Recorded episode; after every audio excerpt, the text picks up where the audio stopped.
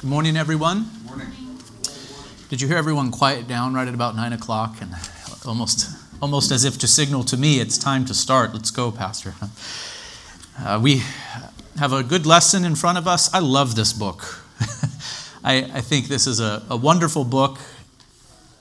I do the outline, and then my wife gets to hear me rant and rave about how good it is. Um, I hope you're enjoying it, too. Let's open in a word of prayer, and then we will progress through Uh, Lesson ten, which is the last part of the chapter on um, the coming, the, the Israel of God and the coming kingdom. Let's pray. Father in heaven, do help us. We're a little out of sync. That's funny. Let's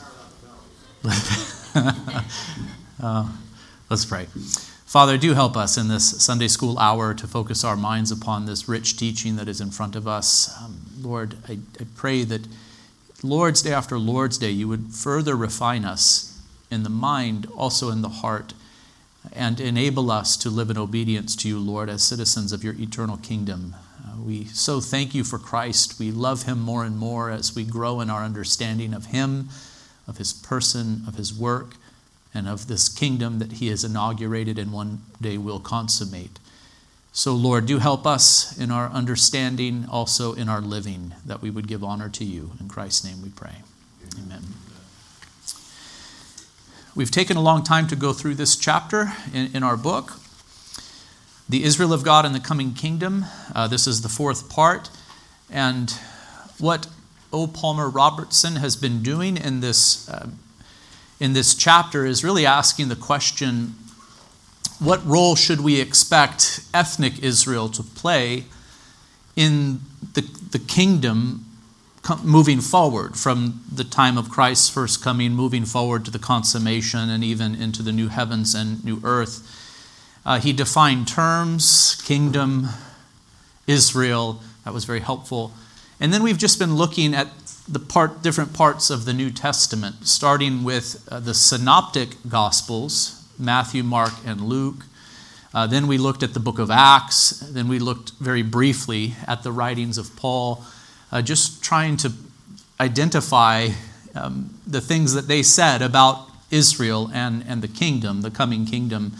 And here in part four, we're turning our attention to John's writings, so that would include mainly the Gospel of John, and then there's first, second, and third John. I don't think we get into that uh, here at all. Uh, what's the other big book that John wrote? The book of Revelation. And we went through the book of Revelation not too long ago. Uh, so some re- really interesting things stated here. Uh, he begins this portion of this chapter by talking about the thousand-year reign of Christ, or the millennium, Uh, that is mentioned in Revelation twenty, verses one through ten. Uh, Robertson simply remarks that a great deal of attention has been focused on references to the thousand-year reign of Christ in the book of Revelation. If I could expound, expand upon that a little bit, a whole theological system really has been um, built upon this uh, one reference to a millennium. There is this theological system, uh, premillennialism, Uh, often associated with dispensationalism, dispensationalism, but not always. But premillennialism teaches that there, there will be a return of Christ, and then there will be a thousand-year period of time, or at least a very long period of time, where everything will be different. Things will return some to, to some degree or another to focus upon ethnic Israel. Um, And then there will be the consummation, the, the final judgment in the new heavens and new earth. So premillennialism really looks, the, the premillennialist looks to the future and says, well, there's going to be really two more stages. There, there's going to be a millennium in the future, and then there's going to be the consummation. Whereas we as amillennialists, I hope I could use that word we, maybe you don't agree, but we as amillennialists look to the future, and, and we see one more stage yet to come, the, the consummation of all things, the new heavens and, and new earth. Uh, it, to back up a little bit further, in other words, we see uh, the, the kingdom of Christ uh, as having two stages to it, the kingdom inaugurated, which is the kingdom that we live in now, presently, and the kingdom consummated, whereas premillennialists, they, they have a view that would see really three stages to the kingdom of Christ. There is the stage that we are now experiencing, there is the future millennium, and then there is the consummation. There's kind of this three-stage approach. And so uh, Robertson wants to, to address that here. Um, so he mentions very briefly Revelation twenty, verses one through ten, and the millennial reign of Christ that is mentioned there. Uh, but then he backs off from that and says, but inev- invariably this passage is considered in isolation from other writings that were very likely authored by uh, the Apostle John. It is as though it has been established that no connection exists between the thought patterns of the fourth gospel and those of the book of Revelation. As a consequence, the broader theological framework that might help in understanding John's picture of a millennial kingdom has been largely ignored. So what is Robertson doing here? He is saying we do need to consider Revelation chapter twenty. No text of Scripture can be ignored or dismissed. But it's a good principle of interpretation to not interpret these individual passages of Scripture, especially ones that might be a little bit difficult, uh, in isolation from the rest of the Scriptures, especially the, the rest of what a, a given author has said. So he's saying it would be wise for us to also back up and to ask, what does the Gospel of John reveal about the question of Israel and ethnic Israel's relation to the, to the future kingdom? Um, this is just a good principle of interpretation, that Scripture text shouldn't be interpreted um, in, in, in isolation. So if we have this theological system that's built upon one verse in the book of Revelation, uh, chapter twenty, this whole theological system, but yet this whole theological system runs counter or against the grain of everything else that is said in the New Testament, perhaps what we should do is step back from Revelation chapter twenty and say, have we interpreted this passage wrong? Maybe there's another way for us to understand this text. And maybe not, but maybe there is. And, and, that, and that's the point, is that really this premillennial interpretation of Revelation chapter twenty does seem to um, cut against the grain of the rest of what is said in the New Testament and even in John's gospel itself. So first, what Robertson does is look at ethnic Israel in the Gospel of John. He says, assuming that this connection exists, it may be helpful to first consider the role of Israel in the coming of the kingdom as it is presented in the Gospel of John.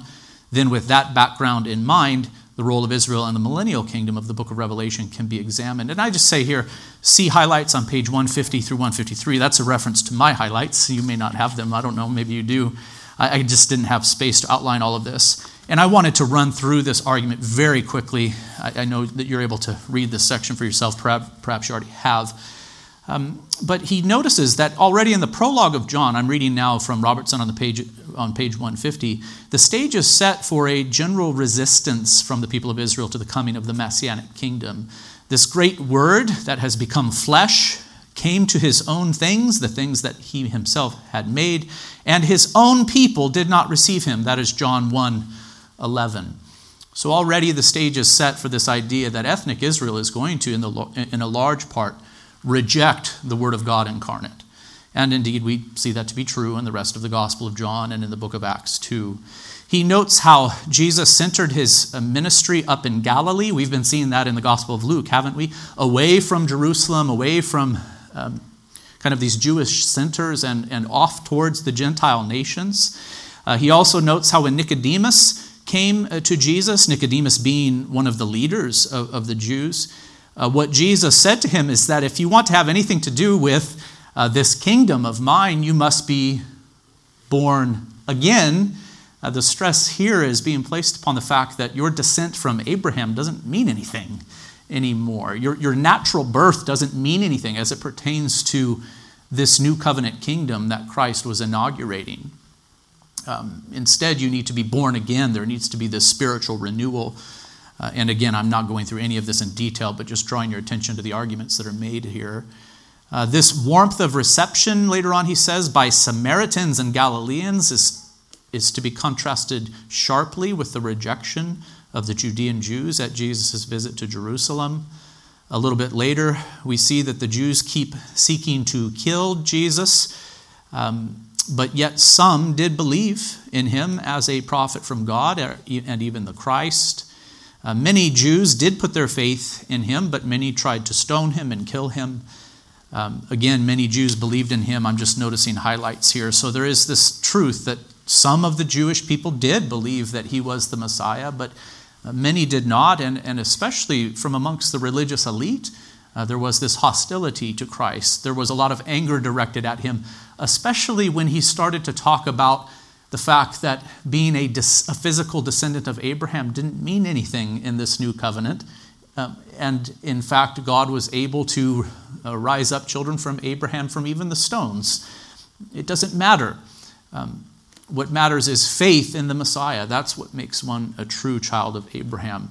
And that infuriated the Jews. So you see this theme really permeate John's gospel. Let me read a concluding remark. Uh, no, wait, not quite yet. A concluding remark, is it? On page one fifty-two, uh, here Robertson says, it's an extended quotation at least, despite all the miraculous signs that Jesus did, the Judean Jews still would not believe in him, John twelve thirty-seven. Yet a number even from amongst their leadership did believe, but they would not confess their faith publicly, for they loved the praise of men more than the praise of God. That is John twelve, forty-two through forty-three. In the end, the Jews handed Jesus over to the Roman governor and insisted that he be crucified. For this reason, Jesus judged them as having the greater sin, sin even greater than Pilate. And so in this way, John in his gospel paints a vivid picture of the role of the Jews in the coming of the Messianic kingdom. The first disciples came from among the Jews. Many Jews believed in him, though with various levels of commitment. But in the end, it was the Jews that turned Jesus over to Pilate and insisted that he be crucified. And in anticipation of this rejection, Jesus rejoiced when Gentiles came seeking him, for his mission had embraced all the nations of the world. And I, I think you can see what the argument is here. It's a very clear argument. Um, the direction of things is going away from kind of an ethnocentric focus upon the Jewish people and towards the inclusion of all nations. That's the direction of things in the whole of Scripture, starting with Genesis three fifteen, and we really see that development in all of the Gospels, and it's present powerfully in, in John's Gospel too. Things are moving away from being centered upon ethnic Israel, and Jesus has come as the Savior of the world, uh, the Messiah, even for the nations, not for the Jews only, but for the Gentiles too. And, and so Robertson wants us to see that when we are going to the book of Revelation, we should keep all of this in mind. Now, it may be that Revelation twenty, verses one through ten, does teach that there's a literal future millennial reign of Christ that is to come. And if that is what it teaches, then it is the Word of God and we must believe it. Uh, but what Robertson does in the rest of this chapter is to show that it's not a good interpretation of this text. In fact, there's a better interpretation to be had. So let's move into the book of Revelation now, John's um, uh, John's book, the book of Revelation. And first, there's a little remark about interpreting the book of Re- Revelation properly. Uh, Robertson says that many Christians assume the book of Revelation focuses on the future arrival of the consummate kingdom. However, the overall structure of the book is best understood as organized around seven cycles that move from tribulation to praise, from tribulation to praise, from tribulation to praise. And here he's quoting Hendrickson, an author named Hendrickson. The time of tribulation is the present epoch of the Messianic kingdom, while the period of praise anticipates the consummate kingdom that is to come. The book cannot be understood as moving directly in chronological order from the time of the apostolic church to the final consummation of all things, for midway through it, the birth of Christ and his attempted murder by the satanically controlled powers of the state are described. So first of all, Robertson wants us to see that the book of Revelation is not organized chronologically. That's a huge observation to make, and it, it should be clear as day. Does this sound familiar to you all? If you've been at Emmaus for a while, you, you've heard me teach this in a In a class on eschatology. You've heard this preached uh, as we went through the book of Revelation. I, this is a major and fundamental error that so many interpreters of the Bible make today. They assume that there's a kind of chronological organization to the book of Revelation so that what is described in one chapter precedes what is going to happen in history as it is described in the next chapter, so on and so forth. No, there's there's cycles. There's seven cycles. There's this constant return back to uh, things that happened earlier, and this progress through the history of redemption is then made, bringing us to the consummation kind of over and over and over again. It's a little more complex than that, uh, but it's a very important observation to make. Maybe you can see why it's an important observation to make when we are eventually going to come to Revelation chapter twenty. Uh, Revelation chapter twenty is near to the very end of the book of Revelation, but it does not mean that what is described there will happen at the end of time, you see. Uh, instead, it describes what is even now. Robertson then turns his attention to the question of ethnic Israel in uh, the book of Revelation. What is the distinctive role of Israel in this move- movement from the present state of the Messiah's kingdom, in which its membership is persecuted even to the point of martyrdom, to the consummate state of the kingdom in which Christ and his people dwell safely in the perfect harmony of the new heavens and earth? So when we look at these cycles, the seven cycles of the book of Revelation, what role does ethnic Israel play?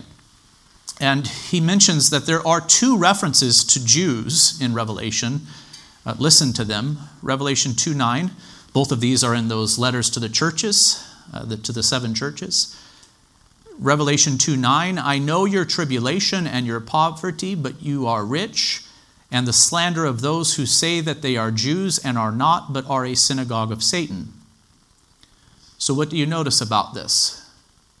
A distinction is made between those who are truly Jews and those who are not truly Jews. What do you think the meaning of this is? Obviously, he's not talking ethnically for all who have descended from Abraham and are truly Jews, ethnically speaking. Uh, what, what is being said here? Well, true Jews are the ones who have faith in Jesus the Messiah. So there are some who claim to be Jews, but they are not. And then the language is very strong. Instead, they are called a synagogue of Satan. Uh, why would they be called by that name? Anyone? Think in terms of kingdom. Why would they be called by that name? Because Christ is their king, then Satan is. If Christ is not their king, then Satan is. There are two kingdoms present in the world. There is the kingdom of darkness and there is the kingdom of light. There is the kingdom of God and Christ, and there is the kingdom of the evil one. To not be in the one is to be in the other. To not have Christ as king is to have the evil one as king. So these Jews who say they are Jews but are not truly Jews because they have rejected their Messiah, which kingdom do they belong to? Well, they are in the kingdom of the world, the common kingdom of kingdom of this world, the kingdom of darkness, the kingdom of the evil one. We have to notice that in Revelation two nine. Being an ethnic Jew in the book of Revelation doesn't matter. What matters is faith in the Messiah. And then there is another, another reference to, to Jews in Re- Revelation three nine. It says, behold, I will make those of the synagogue of Satan who say they are Jews and are not, but lie. Behold, I will make them come down, come bow down before your feet, and they will learn that I have loved you. Uh, these are hard sayings, aren't they? And you can uh, just hear the critics saying, you're anti-Semitic. Uh, nonsense. Uh, this is Scripture. This is the way that the Scriptures teach. Paul's desire was that all the Jews would be saved. He wished that he could be accursed in order for it to happen. Our desire should be to see Jews come to faith in Jesus, the Messiah, certainly. This does not make one anti-anything, uh, but it is uh, the language of, of covenant and kingdom being applied to this question here in the book of Revelation. These passages in Revelation echo the way that John in his gospel reports that Jesus addressed the unbelieving Jews of his day, saying, you are of your father the devil, and the works of your father you will do. That is a reference to John eight forty-four. So those Jews that rejected him, Jesus, and his earthly ministry said, you are of your father, not Abraham, but of your father the devil. There are two references to Israel in Revelation, uh, besides Revelation two fourteen, which refers to Old Covenant Israel. Uh, one is found in Revelation seven four, and I heard the number of the sealed, one hundred forty-four sealed, from every tribe of the sons of Israel. How are we to interpret that number one hundred forty-four? Did I say one hundred forty-four thousand? I said one hundred forty-four. Sometimes my mind plays tricks on me. Anyway, you saw them.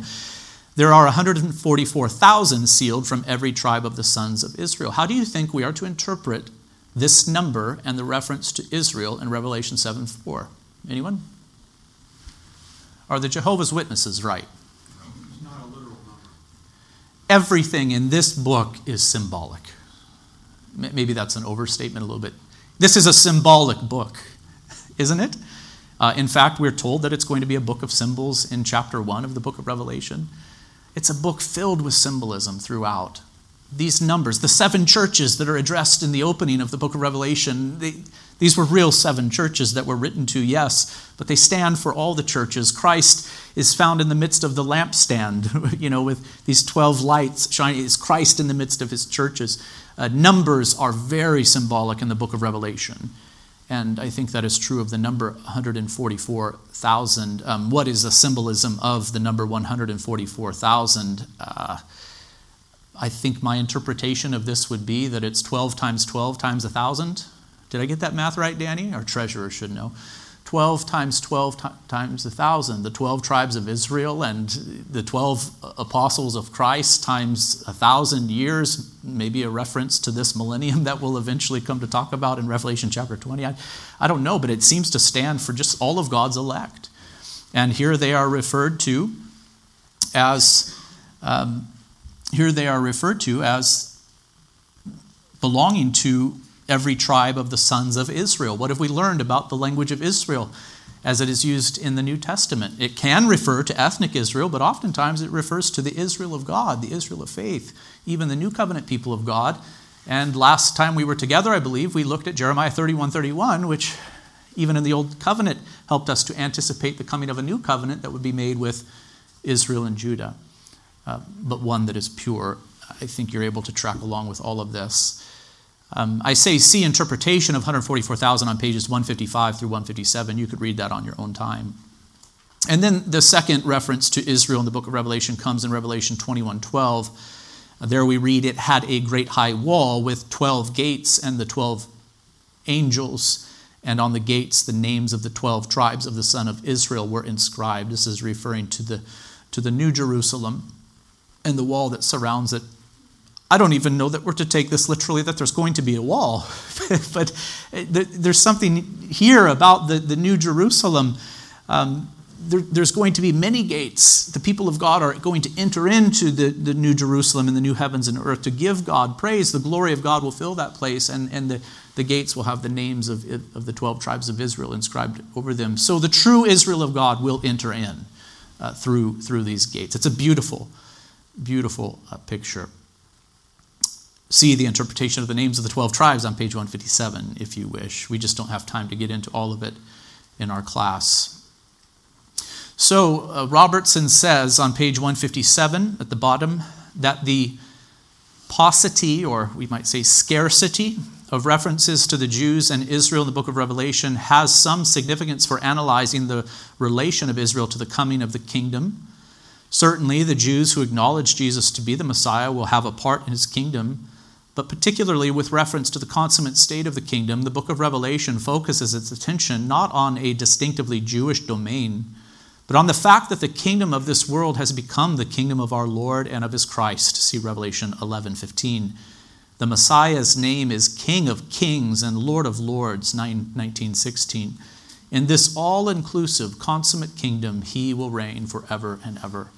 The point is that if we study carefully the Gospel of John and if we study carefully the book of Revelation in their entirety, again, the direction is not towards a focus again upon a particular ethnic people, but rather the focus is upon the kingdom of Christ expanding to all nations until Christ returns to make all things new. Now we come to Revelation twenty, uh, verses one uh, through ten.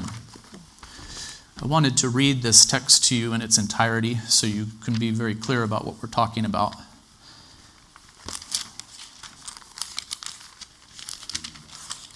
We're almost to the end of the book of Revelation, Revelation chapter twenty. Notice, if you have it open before you, that the end of chapter nineteen seems to describe the very end. I don't know if you can see this just upon glance, just just at, upon a glance at this text.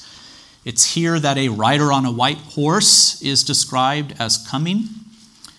Uh, verse, I'm just picking out some verses here. Verse fifteen, from his mouth comes a sharp sword with which to strike down all, strike down the nations, and he will rule them with a rod of iron. He will tread the winepress of the fury of the wrath of God the Almighty. On his robe and on his thigh he has a name written, King of Kings and Lord of Lords. What does that sound like to you? Final judgment. Um, verses seventeen uh, through to the end of chapter nineteen uh, seem to describe uh, the end. What should I read here?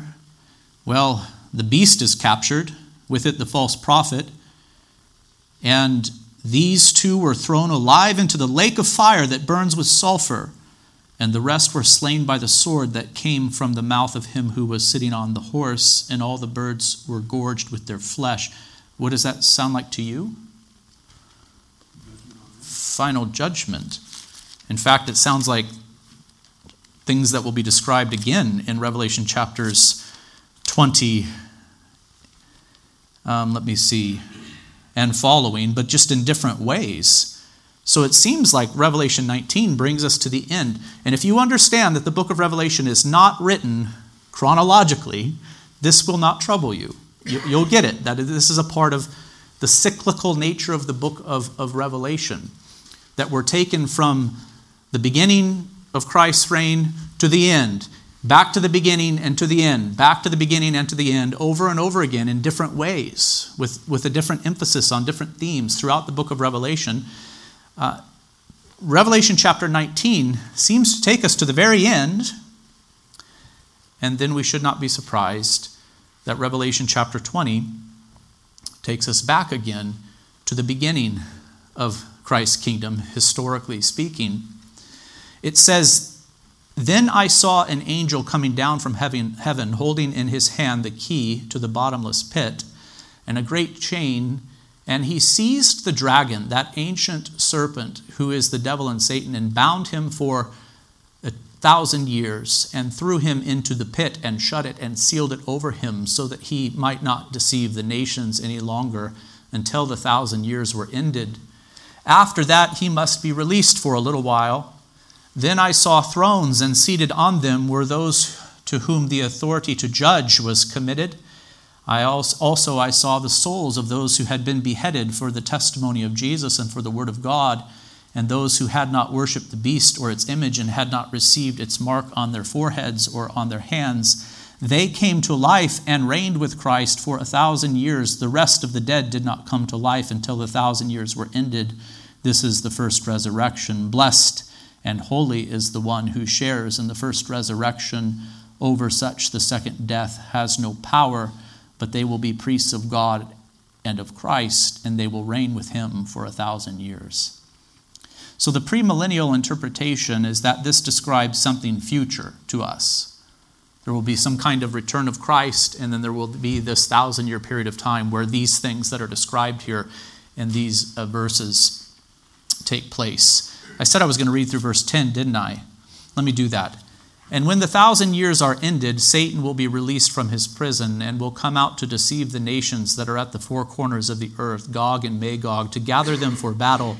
Their number is like the sand of the sea. And they marched up over the broad plain of the earth and surrounded the camp of the saints and the beloved city. But fire came down from heaven and consumed them. And the devil who had deceived them was thrown into the lake of fire and sulfur, where the beast and the false prophet were. And they will be tormented day and night forever and ever." So again, we seem to come to the end in, in Revelation chapter twenty, uh, verses seven uh, through ten. We come to that, that final judgment. You, you'll see that the great white throne judgment is then described in verse eleven and following. So again, the premillennial interpretation sees verses one through seven as describing something future. We would say, no, this perfectly describes our current experience. Uh, but but from a heavenly or spiritual uh, perspective. In fact, uh, that premillennial system really creates some very odd problems. Have you ever noticed that? Um, you, we're going, evidently, according to that perspective, we're going to have this thousand-year period of time in the future where you have uh, people who are resurrected live, coexisting with those who are not. They're just ordinary people. It's strange, and, and Christ is going to rule and reign on earth for a thousand years in a way that he does not now uh, bodily. There's going to be a return to a focus on old covenant things. And then at the end of that time, there's going to be this great rebellion, almost a second fall. I, I'm just I'm, I'm making the point that, okay, if that's what Revelation twenty, verses one through seven teaches, we must believe it. But that idea is found nowhere else in the Scriptures, nowhere else. And it runs counter to what the Scriptures are saying, even John's own writings, the Gospel of John and the rest of the book of, of Revelation. So maybe there's a better way to understand what is being said here in Revelation twenty, and I think there is. Revelation twenty, one through seven describes our current experience. And I'll give you a very rapid overview of, of the interpretation that Robertson gives, and it's the one that I take. The whole of the evidence of the New Testament surveyed so far points to two phases rather than three phases of the coming kingdom. We've kind of already talked about that. There is the kingdom inaugurated, and then there is the kingdom consummated. There is no room for a third phase. What would you call it? The kingdom inaugurated, the kingdom consummated. This concept does not exist within the New Testament, that there is some third middle phase between the two. Point two that Robertson makes, the symbolic use of numbers throughout the book of Revelation suggests that the number one thousand is also symbolic in significance. This book is filled with symbolism. We've already talked about the number one hundred forty-four thousand.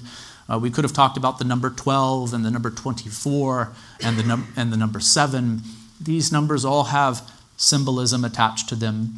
Uh, what do you think the number one thousand is symbolic of? There is another text that says to the Lord, a thousand years is as one day, and one day as a thousand years. So what would the, the reference to one day refer to? Okay, I wasn't thinking of any of those answers that you just gave. I, I'm thinking that the point is that a very short period of time to us seems to the Lord like a very long period of time. And a very long period of time to the Lord seems to us like a very short... I don't know if I said that well. The point is that God is eternal. He's not bound by time. And so, you know, I think a thousand years, the, the number thousand here refers to a very long period of time and a complete period of time. That's what a thousand years refers to. It's not to be taken literally. It's, it's symbolic of a very long period of time and yet a complete and full period of time. The binding of Satan, point three, in a way that keeps him from deceiving the nations, see Revelation twenty, verses two through three, serves well as a description of the present age in which the gospel is being spread to all the peoples of the world. I've talked about this quite a bit. Uh, the premillennialists will say, but Revelation twenty says that Satan will be bound. He's not bound now. In fact, he prowls around like a roaring lion seeking someone to devour. We're to be aware of our adversary and his activities and his schemes. Satan is not bound now, so therefore this passage cannot be describing our current state. This passage cannot be describing uh, the time between Christ's first and second comings, the, the time in which we now live, because Satan is not bound. Um, what would you say in response to that if, if you hold to the same view that I hold to and wanted to defend it? He's read the text. He, it, it, the text is, is using symbolic language. By the way, here's a really great, great question to ask. Can Satan, a spiritual being, be bound by a chain? Is it possible to put a chain around the ankle of Satan? No. It's symbolic language. Can he be sealed within a pit? You know, as if a prisoner in, in the deepest dungeon would be sealed in a pit. Well, well, no. There is the pit of hell. There is the pit of Sheol or Hades. And I do agree that there is a sense in which he is bound there. Don't, don't get me wrong, but that's a spiritual place. So there's no lid on that pit. And there's no chain around the ankle of Satan because he doesn't have an ankle. He's a spiritual being. It's symbolic language. But here in the text, and this is the important thing to, to really notice, the binding is, is a specific kind of binding. It does not say that he is bound so as to not be an adversary to God's people.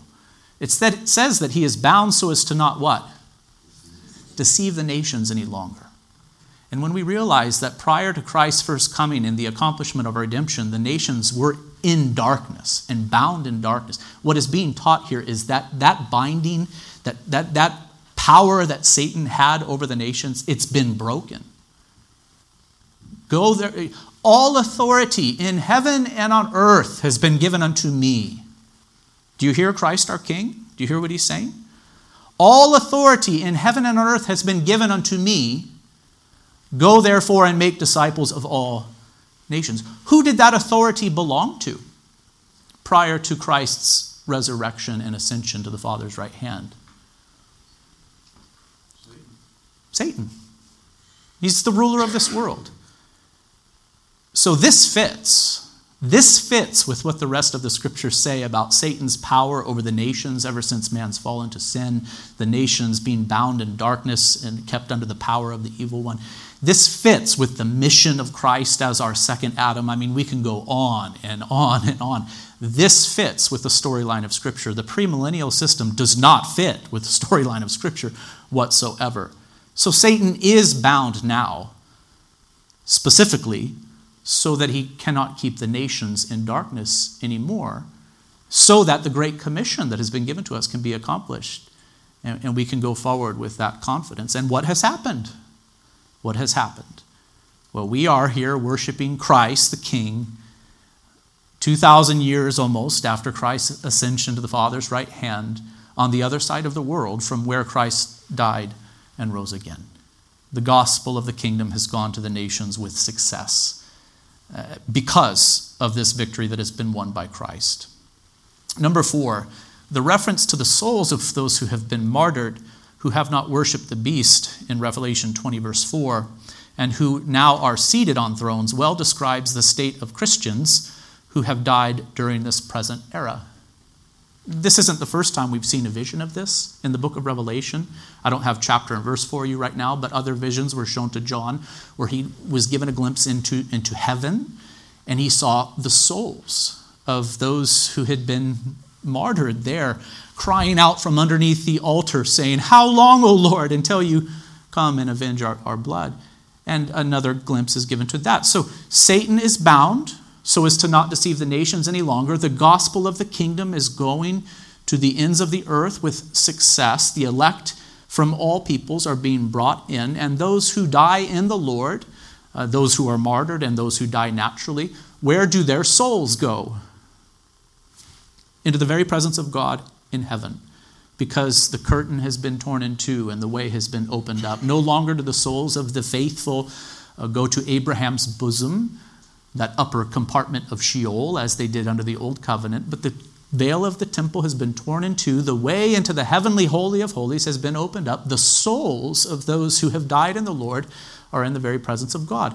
And that is what John sees and reports to us here in Revelation chapter twenty. It's, this isn't the consummate state. This certainly isn't some millennial state. He sees the souls of those who have died. The souls. They are not yet reunited to their bodies, which will happen on the last day at, at the resurrection. He sees the souls, and they are with God in heaven. The first res- resurrection referred to here in, in Revelation twenty, verses four through six, associated with the millennium, is best understood as referring either to the renewal of life that occurs at conversion or the transfer of the believer's soul from earth to heaven at death. The first resurrection, he says, is either, I don't, he doesn't take a position. There aren't two, there are two interpretations of this. Either it's referring to regeneration or the souls going to the presence of God in heaven. If there is a first resurrection, that implies there will be a second resurrection. What would the second resurrection be? Yes, or the resurrection of all people on, on the last day, the bodily resurrection. And for those not in Christ unto judgment, for those in Christ unto glory. So the first resurrection is spiritual. We go into the presence of God spiritually in our souls. The second resurrection is, is is bodily, and it will happen on the last day. So the first resurrection of Revelation twenty, verses four through six, associated with the millennium, is best understood as referring to either the renewal of life that occurs at conversion, uh, regeneration, or to the transfer of the believer's soul from earth to heaven at death. Point six, the idea of a middle phase in the coming of the kingdom, during which for a thousand years Christ physically subdues his enemies from an earthly throne located in Jerusalem, would be sadly anticlimactic in the experience of the Christian. I think that's a great point. Peter says that our hope is in the new heavens and new earth. What are you hoping for, uh, brothers and sisters, in the future as it pertains to Christ's kingdom? What are you hoping for? Well, Uh, your answer should be that on the day that I die, if I die before Christ returns, my soul will go immediately into the blessed presence of God. But as it pertains to the future of Christ's kingdom, what are you hoping for? Some purgatory-like thousand-year reign of Christ on earth, where there's going to be some strange mixture of regenerated persons intermingling with natural persons who are still subject to death, and then a great and final rebellion at the very end of that. Armageddon, we might, I, I don't know where Armageddon fits in all of these themes. I've forgotten, but there's an Armageddon somewhere. Um, is that your hope? No, your hope is the new heavens and new earth, the consummation. Lord Jesus, come quickly. We do not mean, Lord Jesus, come quickly to establish this millennium. We ought to mean, Lord Jesus, come quickly to bring everything to a conclusion, to its consummation, new heavens and new earth. That's where our hope is. Our hope is in a new heavens and new earth. Point seven, look at that. He has seven points for Revelation twenty, verse one, two, three. That's good. For all these reasons, the reference in Revelation twenty to a thousand-year reign of Christ is best understood as a description of the current period of gospel proclamation. It's a very long period of time. It will be a perfectly complete period of time. The Lord will return when? When will he return, by the way? I mean, we do not know. Don't get me wrong. When will the Lord return? It will be the day of judgment. It will be the day of glory for his people. What's kind of the, the metric that needs to be met? And it's a mystery to us. We don't know what it is. But when will the Lord return? I remember thinking it was when all the elect have been saved. But I don't know if that's right. I think that's right. Yeah. When all, the, when all of God's elect are gathered in. That's when the Lord will return. What is that number? Who are they? When will it happen? No clue. Stop guessing. The scriptures say, stop guessing. Don't worry about it. Be faithful today. This time between Christ's comings, the first and second coming, will be marked by wars and rumors of wars and, and trials and tribulations and famines and natural disasters. That's how it is in this period of time where the kingdom has been inaugurated but not yet consummated. Um, but Christ will return at just the right time. Let me continue reading this quote. I, dist- I distracted myself. In this era, the souls of those who have died, while remaining faithful to Christ, reign along with him in his heavenly throne. At the same time, Satan is restrained so that the good news of salvation could spread throughout all the nations of the world. That's what Revelation twenty, verses one through ten, or one through seven, describes to us. And we should not be surprised to find this description of this present time at the very end of the book of Revelation, given the cyclical nature of the book of Revelation. It's not chronological. Uh, by way of conclusion, in, con- in conclusion, the point that is particularly relevant to the present discussion may be noted once more. There is little in this passage that suggests a distinctive role for Israel in this final phase of the coming of the Messianic kingdom. The only possible suggestion of a distinctively Israelite role of is the reference to the beloved city, which presumably is Jerusalem, Revelation twenty, verse nine. But this phrase explains the immediate, the immediately prior reference to the camp of the saints, which indicates rather clearly that the reference is not to the literal city of Jerusalem. Whatever may be one's view of the specifics of this chapter, it would be difficult to establish that the Jews are described as having a distinctive role to play. This absence of a distinctive role for Israel in the coming of the consummate kingdom of the Messiah characterizes the whole book of, the, of Revelation. Nowhere in this book are the Jewish people described as having a distinctive part in the kingdom, and I should add, by virtue of their ethnicity, right? Indeed, there will be Jews of faith who do have a distinctive part in this kingdom. For this reason, Romans eleven once again assumes critical importance If Israel is to be understood as having a distinctive role in the coming of the Messianic kingdom beyond the role it currently plays, that point will have to be established from Romans eleven. It is that section of Scripture that must be considered next. And so there is a very important passage there in Romans eleven, and we will go to it in the next chapter. Um, this is good. Is it not good? It's good. We don't have time for questions. Um, you guys know this is true about me. I, I, I've said it before. I went from really not liking the book of Revelation. That sounds bad to say. I went from really not liking the book of Revelation to loving the book of Revelation. It is a book filled with meaning for the people of God today. Today. So much can be gleaned from that book for us today because it describes largely our current experience. There are passages that speak of the time of the end. We do go to the end over and over again in the book of Revelation. That's true. But so much of that glorious book helps us to understand what we ought to expect now, today. Satan is active. There is a beast. There is a false prophet. There is a harlot. And these symbolize the things through which the dragon himself works. And they are all about us today. They are all around us today. And so we need to understand this book and learn to live according to wisdom in this present evil age. I could go on and on about the book of Revelation. I do love it so much. Let's, um, let's close, though, in prayer. Father, again, I pray that you give us understanding, not so that we might be filled with knowledge only, certainly, not so that we might be puffed up with pride, but so that we might live well as citizens in your inaugurated kingdom. Lord Jesus, come quickly. Bring all things to their consummate end. Our hope is in the new heavens and new earth, and we long to be there. We long to see you, our Savior, and to be transferred into that eternal state where we will behold the glory of God forever and ever and worship his most holy name. In Christ's name we pray these things. Amen.